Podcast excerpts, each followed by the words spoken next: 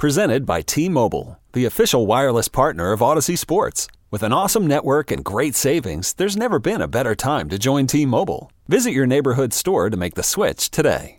Old Man Winter here. If I had it my way, it would stay winter all year long. Short days, wind chill, black ice, and a good polar vortex. Oh, heaven. Wait, is it getting warm in here? Your cold snap is over, Old Man Winter. Spring has arrived. Spring. Spring is here, which means it's the perfect time to get away in the Hyundai you've always wanted. Visit the Hyundai Getaway Sales Event, where you can get great deals on all of our award-winning Hyundai models, like the tech-filled Tucson and Kona, as well as the spacious Palisade. Enjoy wherever you go with the peace of mind that comes with America's best warranty and 3 years or 36,000 miles of complimentary maintenance. But hurry in. These deals won't last. Add more joy to your journey at the Hyundai Getaway Sales Event. Now get 0% APR or up to $1,500 bonus cash on the Hyundai Tucson. Now, during the Hyundai Getaway Sales Event. Offers end soon. Call 562-314-4603 for details.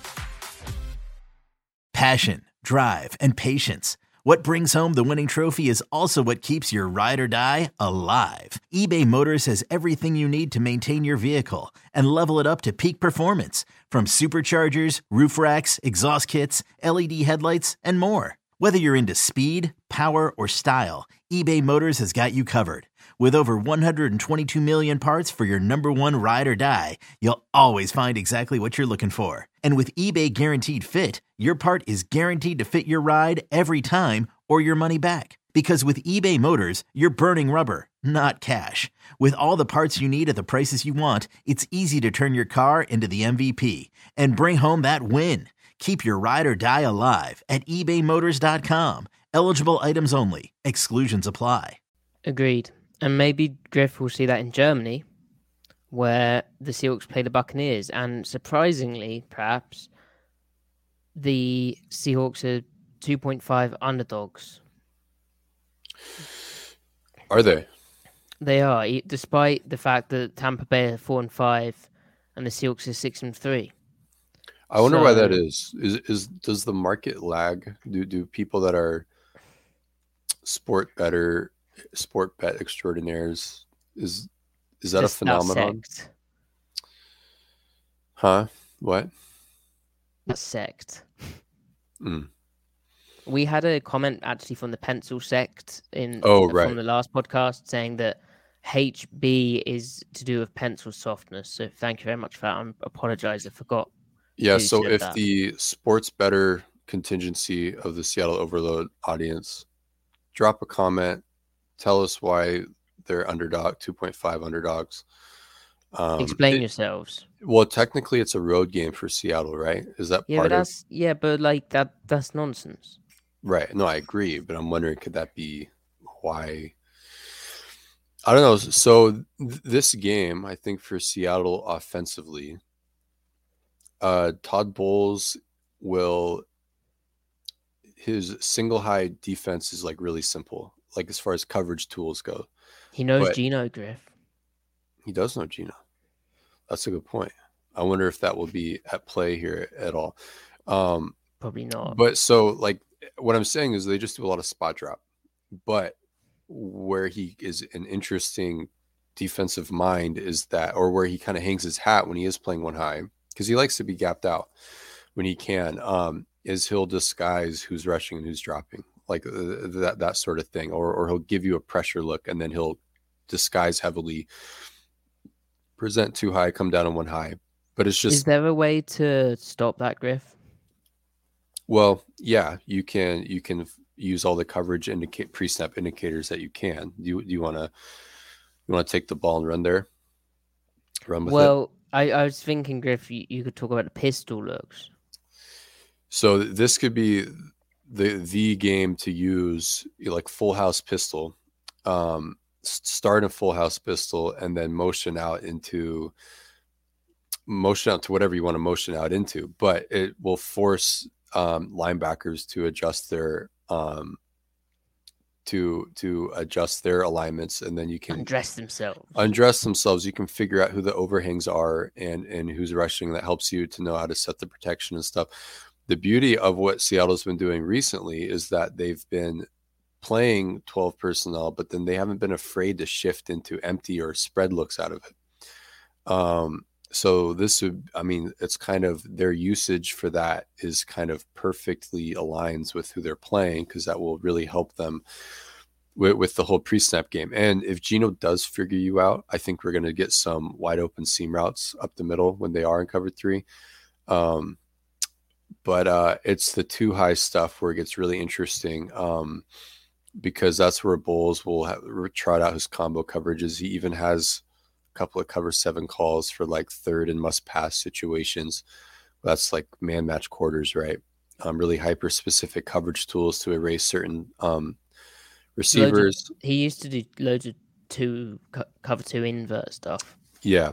And he even loves two man match too. I don't know if he's doing that this year, but so it'll be, I mean, they're a good defense. It'll be hard to throw on them. And so I wonder how they handle, the gun constraint runs. But we're going to see, I think we're going to see a really long, or what am I saying here? A slow, methodical game pace, so that as much can be won pre-snap as possible. Makes sense. And then Tom Brady's the Buccaneers quarterback, Griffin. He's right. Yo, Trey. Kevin, what's up, man? You know, I've been thinking, what would have happened if the NBA never vetoes the Chris Paul trade to the Lakers and we get CP3 in the same backcourt as Kobe in LA? Well, you get a very happy Jack Nicholson, for sure. And the Lakers probably win a bunch more championships. CP3 finally gets a ring or two or three, and the Kardashian empire is forever altered. What did you just say? Hey, everybody, I'm Trey Wingo. And I'm Kevin Frazier, and we're teaming up on a new weekly sports podcast from Wondery, Alternate Routes. As former SportsCenter anchors and current sports obsessives, we're consumed by all the what-if questions that make being a sports fan so excruciatingly fun. If you're like us, then you also live and die on the fallout from every drop pass or play call. Each week on Alternate Routes, we'll take a flashpoint in sports, break down what actually happened, then explore every alternate scenario and the ripple effects it would have caused. Follow Alternate Routes on the Wondery app or wherever you get your podcasts. You can listen early and ad-free right now by joining Wondery Plus. Yeah, he's still Tom. Like the zip he can put on the ball is still crazy. There's a lot of other issues which have made them 4-5. It's not like Tom regressing necessarily. Right. Now, I was talking to someone yesterday, Paul Atwall on Twitter, who covers the Bucks, and he was telling me like Tom skill set wise is still pretty much Tom who he was last year and everything, but he is playing with a little bit of kind of messed up timing as a negative result from their offensive line injuries that they've had. But then in recent weeks, the offensive line has gotten better, but then Tom hasn't caught up with it. So it's like he needs, in Paul's words, needs to recalibrate himself a little bit with his timing. Because he's kind of missing some things downfield and being too quick to check it down. It's like he's a little rattled playing it safe. So that's interesting. So it's interesting for Seattle's sake, because will he unleash a little bit more?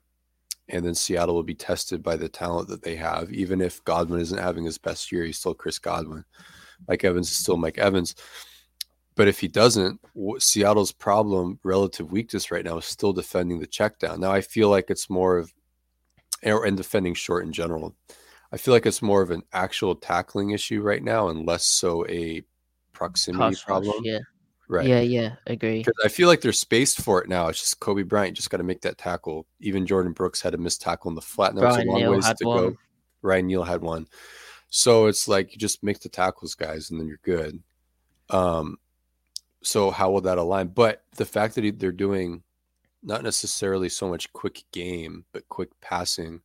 How is that going to affect how they defend? Now, one thing we didn't talk about in the Cardinals game, and this might relate to it, when they were playing cover three and the Cardinals would present those stack routes and then, or not stack routes, stack alignments.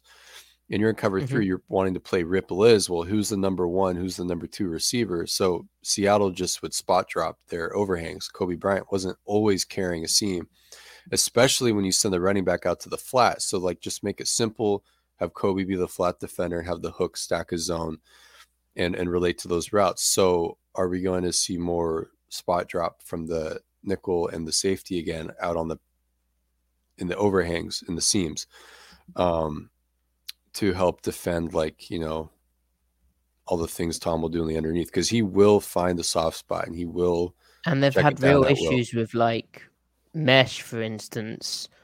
The man, like mesh still looked rough against the Cardinals. That was the one thing where Brooks is like trying to push with the three when it's fast. Like you did, just find the next in breaker, but he wasn't able to do that well.